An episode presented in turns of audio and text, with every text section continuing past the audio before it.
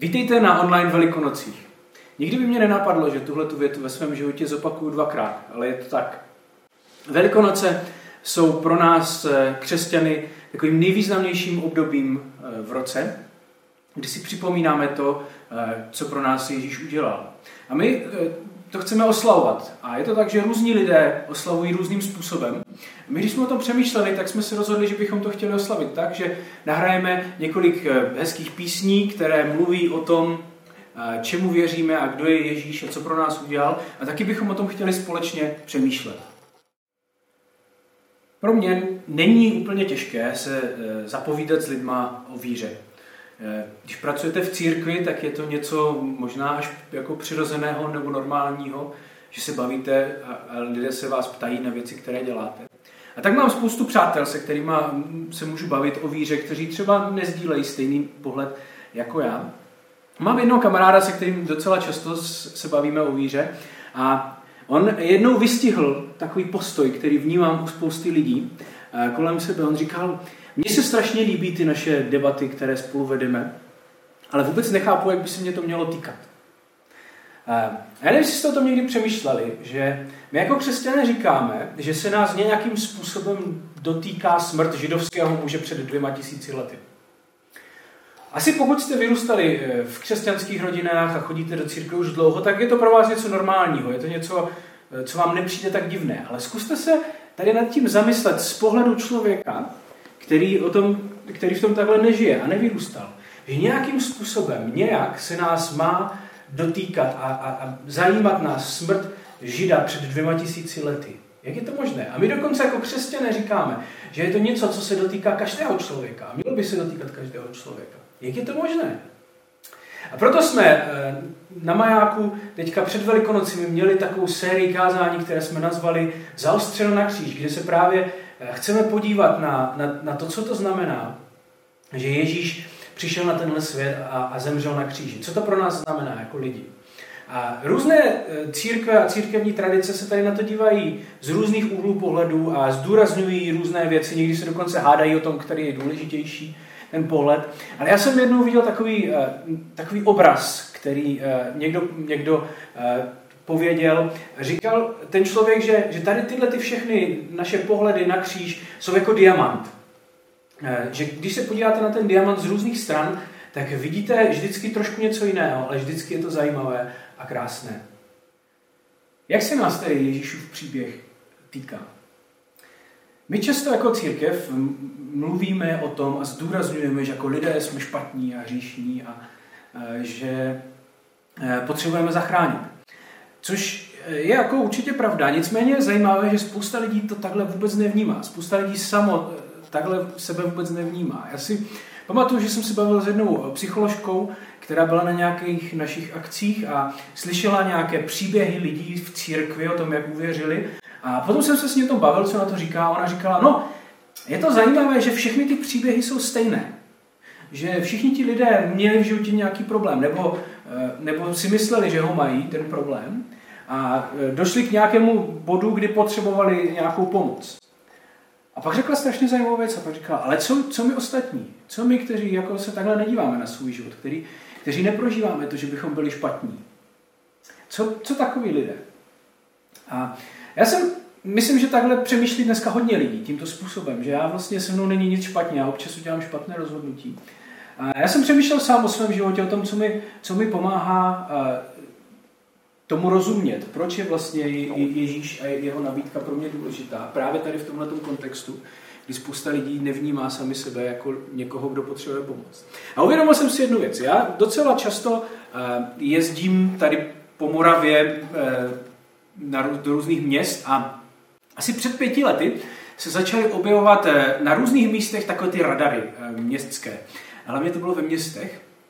A nevím, asi to všichni znáte, je to takové jako hodně otravné, když víte, že to někde je, tak si musíte dát pozor. A, a když jsem tam, jako když jsem o tom přemýšlel, vždycky, když jedu kolem toho radaru, tak si říkám, tak jsem si uvědomil jednu věc, že, že to jsou přesně ty místa, kde eh, jako si člověk říká, no ale teď tady o nic nejde, tady jako přece můžeme přidat. tady to není zas tak důležité, abych jel prostě 50. A já nejsem žádný pirát silnic, ale Eh, rozhodně bych o sebe netvrdil, že jsem někdo, kdo na 100% dodržuje jako všechny nařízení eh, dopravní. Eh, ale uvědomil jsem si na tom jednu věc, že ty radary jsou tam kvůli mně. Že já jsem se nějakým způsobem podílel na tom, že ten radar tam musí být. A tady tenhle ten příklad, mě to, mě to pomohlo jako vidět to, že je, proč je pro mě Ježíšův příběh důležitý. Protože my máme svět, který Pán Bůh stvořil, který stvořil jako dobrý svět. A v něm žije dneska skoro 8 miliard lidí, nebo možná už 8 miliard lidí. A představte si situaci, kdy každý z těch 8 miliard lidí by jenom jednou za den udělal rozhodnutí, které bude sobecké, které bude na úkor ostatních lidí, které ublíží ostatním lidem. Eh, prostě špatné rozhodnutí, kdyby každý z těch 8 miliard lidí udělal takovéto rozhodnutí jenom jednou za den. Kam bychom se dostali? No já myslím, že někam, kde jsme asi dneska. A to, co je na tom ještě horší, je, že tady tyhle ty rozhodnutí strašně často neovlivňují jenom toho člověka samotného, ale mají širší důsledky. Já například eh, mám teďka několik přátel, se kterými jsem mluvil o tom, jak alkohol ničí jejich rodiny. A nikdy to nebylo tak, že by někdo přišel a ze dne na den začal pít, ale prostě postupně eh, několik let to trvá většinou, kdy ti lidé prostě začnou pít a pijou víc a víc a potom to způsobuje obrovské problémy. Nebo v manželství, kde ty naše sobecké rozhodnutí eh, nás postupně odvádějí jeden od druhého. Nejsou to takové ty situace, kdy jeden přijde a řekne, já to tady balím, jdu někam jinam, kde to je lepší, ale ty malé rozhodnutí, kdy dáme přednost sami sobě před tím druhým člověkem a děláme to tak třeba 10 let. Nebo v rodinách, kde Eh, rodiče upřednostňují svoje zájmy, svoji kariéru, svoje pohodlí na úkor svých dětí. To jsou všechno rozhodnutí, které přispívají k tomu, že, že svět vypadá tak, jak vypadá. Není to o tom, že za to můžu jenom já, ale já se na tom rozhodně taky podílím, na tom, jak vypadá náš svět a na všech těch problémech, které tam jsou. A o tom je křesťanství, o tom je ta základní myšlenka křesťanství, že Přestože dnes ve společnosti spousta lidí eh, nemá pocit, že má nějaký problém, tak my se, každý z nás se nějakým způsobem podílíme na zlu, které se děje v tomto světě. Proč je tedy důležité to, že Ježíš zemřel na kříži? Minulý týden se stala taková e, tragická událost, nevím, jestli jste to zaznamenali, ale někde u Plzně se stalo to, že, že nějaký zloděj se vloupal k někomu domů a ti lidé tam bohužel byli. A bohužel ten člověk, který tam bydlel, tak eh, měl zbraň a toho zloděje zastřelil. A ten člověk zemřel, což je samozřejmě tragická událost.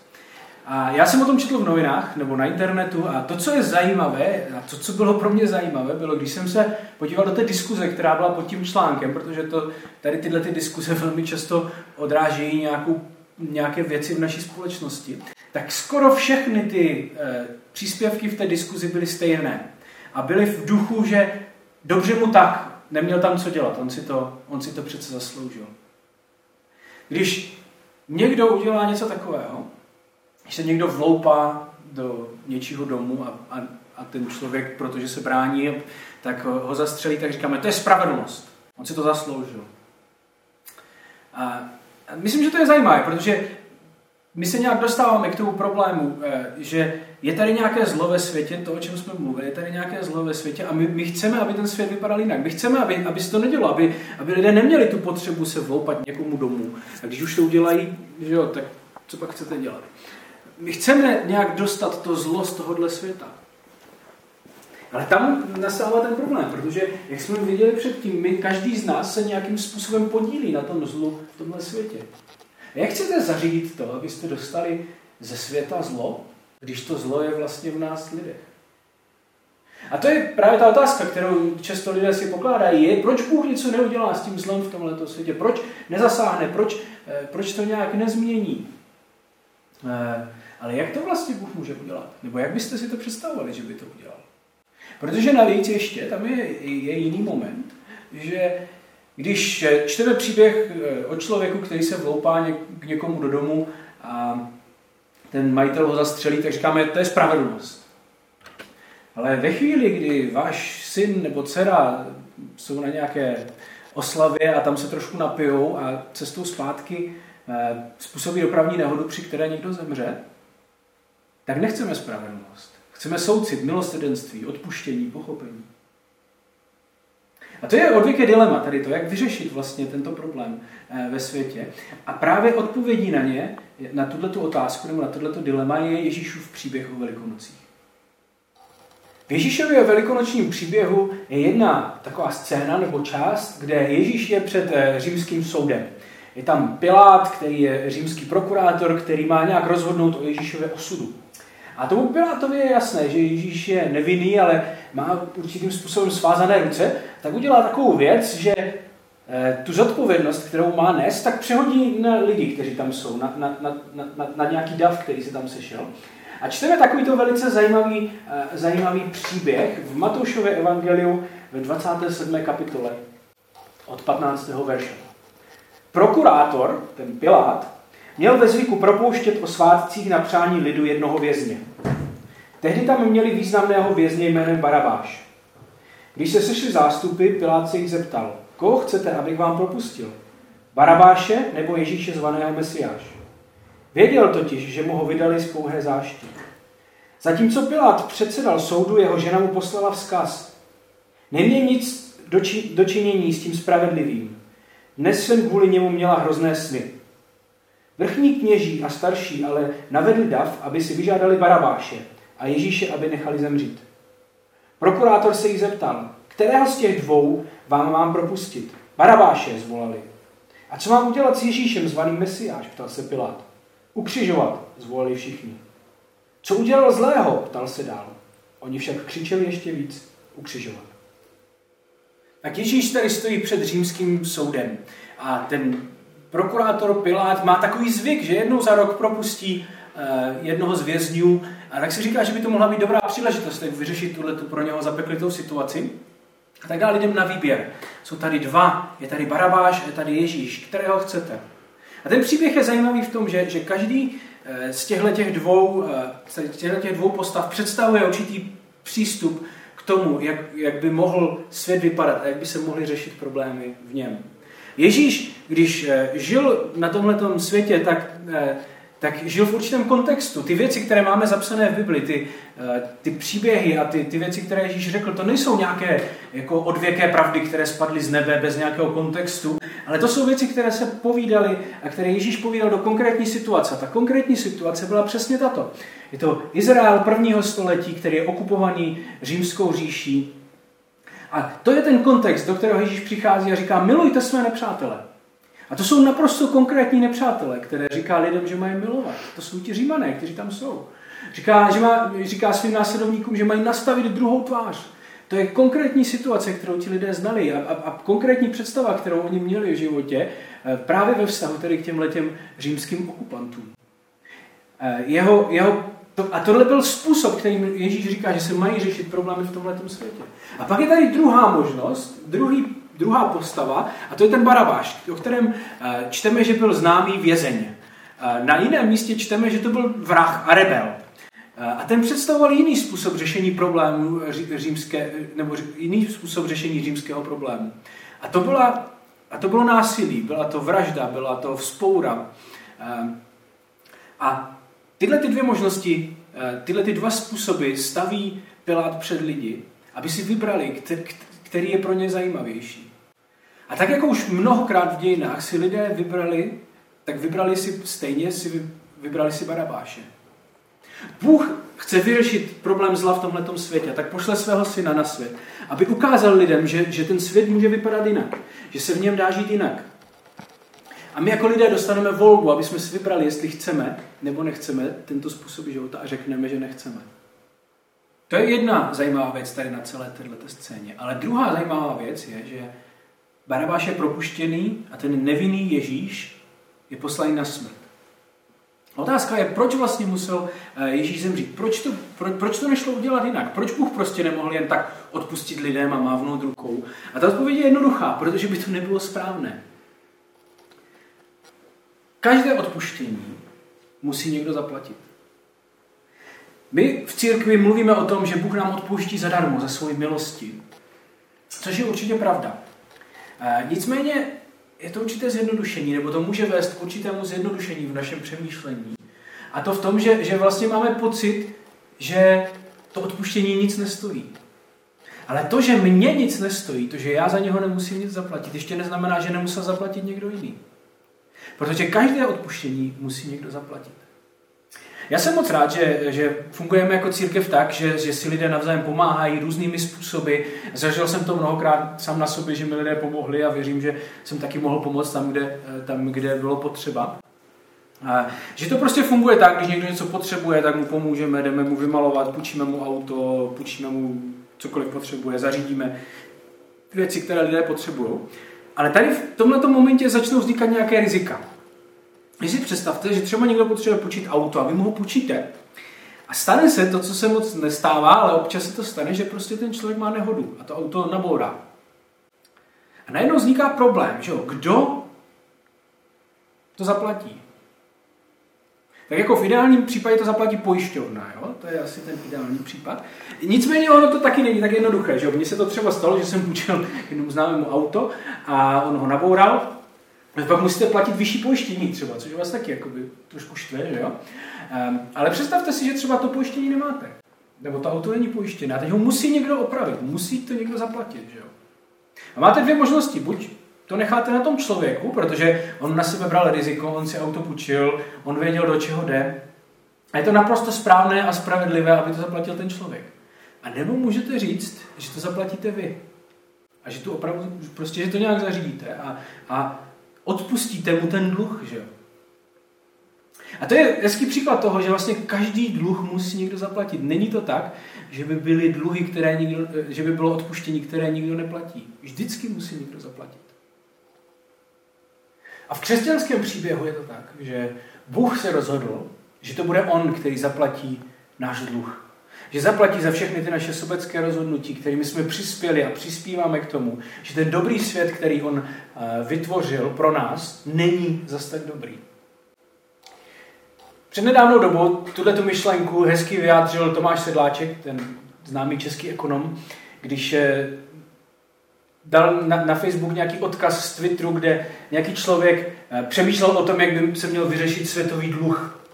A ten člověk tam napsal, měli bychom vzít veškerý dluh na světě a napsat ho na jednoho člověka a toho člověka pak zabít. A pod, ten, pod tu jeho myšlenku někdo napsal, myslím, že si právě vynalezl křesťanství. A o tom je křesťanství, že, že veškerý dluh tohohle světa, který my jsme měli vůči Bohu, tak Ježíš vzal na sebe.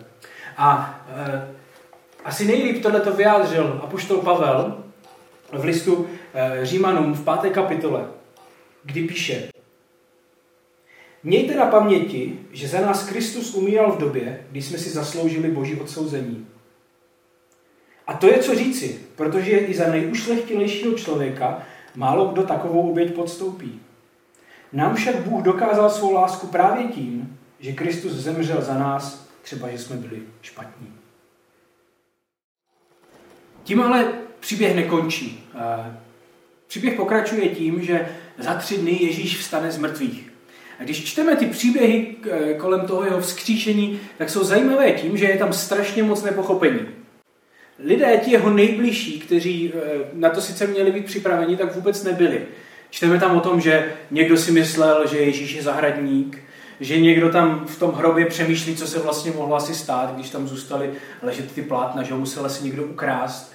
E, byli tam lidé, kteří e, se vrátili ke svému původnímu zaměstnání přes ten víkend. Byli to lidé, kteří vůbec nepochopili, co se děje. A asi to není úplně jako nefér, jo? protože eh, představte si, že by vám někdo řekl, i, když by vám to řekl dopředu, že vstane z mrtvých a pak se to skutečně stalo. Já myslím, že my proto jako lidé nemáme kategorie.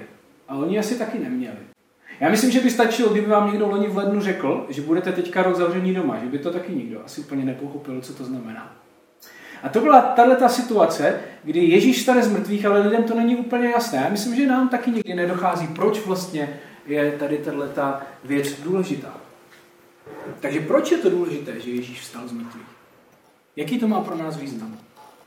Jsem eh, narazil taky nedávno na, na jeden eh, článek eh, na internetu, který se jmenoval 10 věcí, které nám pomůžou přežít pandemii, nebo něco takového. A jedna, jedna z těch věcí, jeden z těch bodů byl, že nesmíme věřit ve zdravý rozum.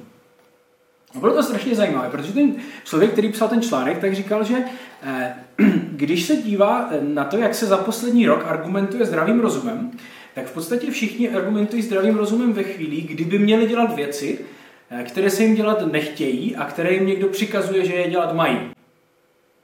A tak eh, tohle jsou ty chvíle, kdy někdo vydá nějaké nařízení a my začneme argumentovat tím, že přece ale to není v souladu se zdravým rozumem.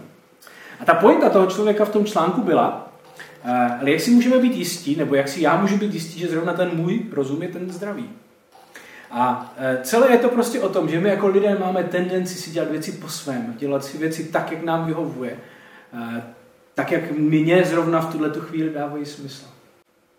Stejná věc se opakovala v tom rozhodnutí mezi Ježíšem a Baravášem. Že jo? Je tady Ježíš, který přináší tu, tu, eh, tu představu o tom, jak Bůh si představuje tenhle ten svět, jak lidé se k sobě mají chovat, že si mají odpouštět, že si mají pomáhat, že se mají starat o chudé, že mají nastavovat tu druhou tvář a milovat dokonce ty nepřátele. A pak je tady ten Baraváš, který, před, který ten partizán, který představuje prostě tu cestu té vzpoury a rebelie a vraždy. A lidé si vyberou. A vyberou si to, co přece dává rozum, ne? Přece takhle se, eh, takhle se zachází s těma, kteří vás okupují. Tak jako to dělal ten Barabáš.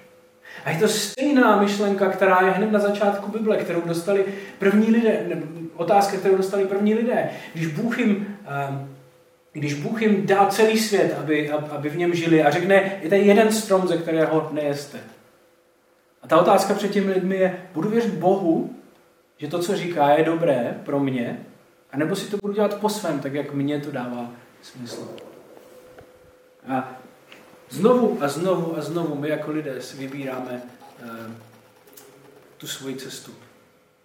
A potom, tak o tom mluví Bible, to, jak vypadá náš svět, je důsled těchto rozhodnutí. A je možné vůbec tohleto nějakým způsobem změnit? A já jsem přesvědčený o tom, že ano. A že právě Ježíšovo vzkříšení je odpověď na to, jak tohleto změnit. Ježíšovi následovníci nebyli úplně nějací eh, jako super lidi. Jo? Když se podíváte na ten, na ten příběh eh, před Ježíšovou smrtí, tak zjistíte, že vlastně všichni ho opustili, eh, jeden ho zradil a jeden ho zapřel úplně jakoby výslovně, že řekl, že ho prostě nezná. A tohle to byli lidi, kteří následovali Ježíše. Ale přesto v jejich životech se v poměrně krátké době něco naprosto radikálně změnilo tak, že byli potom schopni jít do světa a změnit svět. Co se stalo? Co přivedlo lidi k tomu, tyhle ty lidi k tomu, že se z nich stali potulní kazatelé po Evropě a Malé Ázii? Co se stalo, že, že lidé jsou schopni obrovských obětí a poslední 2000 let, kteří věří v to, že Ježíš stal z mrtvých? Co je ten moment, který přivede člověka k tomu, že je schopný obětovat sám sebe ve prospěch ostatních lidí a nežít jenom sobecky svůj život uh, sám pro sebe? Co je ta věc? V tomto příběhu a v křesťanském příběhu je to Ježíšovo vzkříšení. Proč to má smysl? No, protože Ježíš stal z mrtvých. Jestliže je to pravda, že Ježíš stal z mrtvých, tak je to důvod, který už 2000 let dává lidem, důvod, dává lidem motivaci pro to žít úplně jiné životy. Vzkříšení je důkazem toho, že to, co Ježíš řekl, je pravda. Že je úplně stejná pravda to, že řekl to, co řekl o věčném životě, jako to, co řekl o tom, že máme, pom- že máme pomáhat eh, lidem, kteří jsou chudí, kteří trpí, že máme milovat svoje nepřátele. Je stejná pravda to, co řekl o tom, jaký je Bůh, jako to, co řekl o tom, co to je manželství, jak, jak mají fungovat peníze, jak se máme modlit, jak se máme postit. Je stejná pravda to, co řekl o sobě, že je Boží syn, jako to, co řekl o tom, že ti, kteří chtějí mít nějaké významné postavení, tak mají být služebníky všech. A v tom je naděje Velikonoc. Má smysl žít jiný život, protože Ježíš stál z mrtvých. Protože on je důkazem toho, že nás čeká věčný život. Že stejně tak, jako on byl vzkříšený z mrtvých, i my budeme vzkříšení z mrtvých a čeká nás věčný život s ním. A proto má smysl teď a tady žít jinak. Pokud to tak je, co to pro nás znamená, nebo co s tím můžeme dělat? Já myslím, že jsou dvě takové věci, o kterých se právě mluví eh, v Bibli, že s tím člověkem má, že s, tí, že s tohletou věcí má člověk dělat. Jedna, jedna z nich je, že jí má věřit. Eh, že má, máme tady těmto věcem věřit. Otázka je, co to je víra, co to znamená, věřit čemu vlastně. A někdo pověděl takovou hezkou ilustraci, že um, je zajímavé, když se bavíte s lidmi o cestování, tak lidé velmi často říkají, no, já jsem minulý týden letěl do Anglie, nebo poletím do Norska, nebo něco takového. A kdybyste byli z jiné planety, nebo možná z jiného století a tohle to slyšeli, tak co vás jako napadne? Jo? Asi první věc, která vás napadne nutně, je, že ti letí lidé se nějakým způsobem naučili létat. Že umí prostě létat. Že? Ale ono to tak úplně není. My jako lidé neumíme létat, nebo já o tom zatím teda úplně nevím, ale my létáme takovým způsobem, že jdeme do letadla, že jo, které má nějak schopnost létat. A my jako lidé jsme schopni letět jenom v tom letadle. Kdyby jsme si uprostřed letu to rozmysleli, tak to nebude fungovat. Že jo? A, a pokaždé, když letíte letadlem, to není tak, že letíte vy, ale letí to letadlo. Že jo? A já jsem schopný být v něm, jeho součástí v určitém smyslu, a proto letím taky. A já musím věřit tomu, že to letadlo nějakým způsobem je schopné letět a, a dopravit mě tam, kam chci. A to je víra. Víra v to, že to, že za mě Ježíš zemřel, stačí na to, aby zaplatil dluh, který, eh, který já mám vůči Bohu. Ale to není všechno. Je to taky víra v to, že má smysl žít jinak. Já jsem na začátku povídal příběh o tom svém kamarádovi, který velmi rád diskutuje o, o věcech víry. A, a já myslím, že mnoho lidí takto přistupuje právě k víře, že to je nějaká otázka, nějaké diskuze nebo nějakých myšlenek, nějakých velkých filozofických otázek, o kterých, o kterých prostě diskutujeme spolu. Ale to rozhodně není všechno. Ježíš zval lidi k tomu, ať ho následují. Nejenom k tomu, aby v něho věřili. Začal, začali ho následovat ve způsobu života, o kterém mluvil a který sám žil. A tenhle ten způsob života Ježíš vyjádřil dvěma jednoduchýma věcmi. Říkal, milujte Boha a milujte lidi kolem sebe. Pane Ježíši, já ti děkuji za to, že si můžeme připomínat to, co jsi pro nás udělal, a že můžeme věřit tomu, že tvoje smrt eh, stačí na to, aby zaplatila náš dluh, který máme. A si tě prosit, abys nám pomohl, jak eh, žít v tomhle světě jako lidé, kteří tě skutečně znají, a kteří věří tomu, že jsi vstal z mrtvých, kteří věří tomu, že eh, mají život věčný že má smysl žít tak, jak ty jsi řekl. Amen.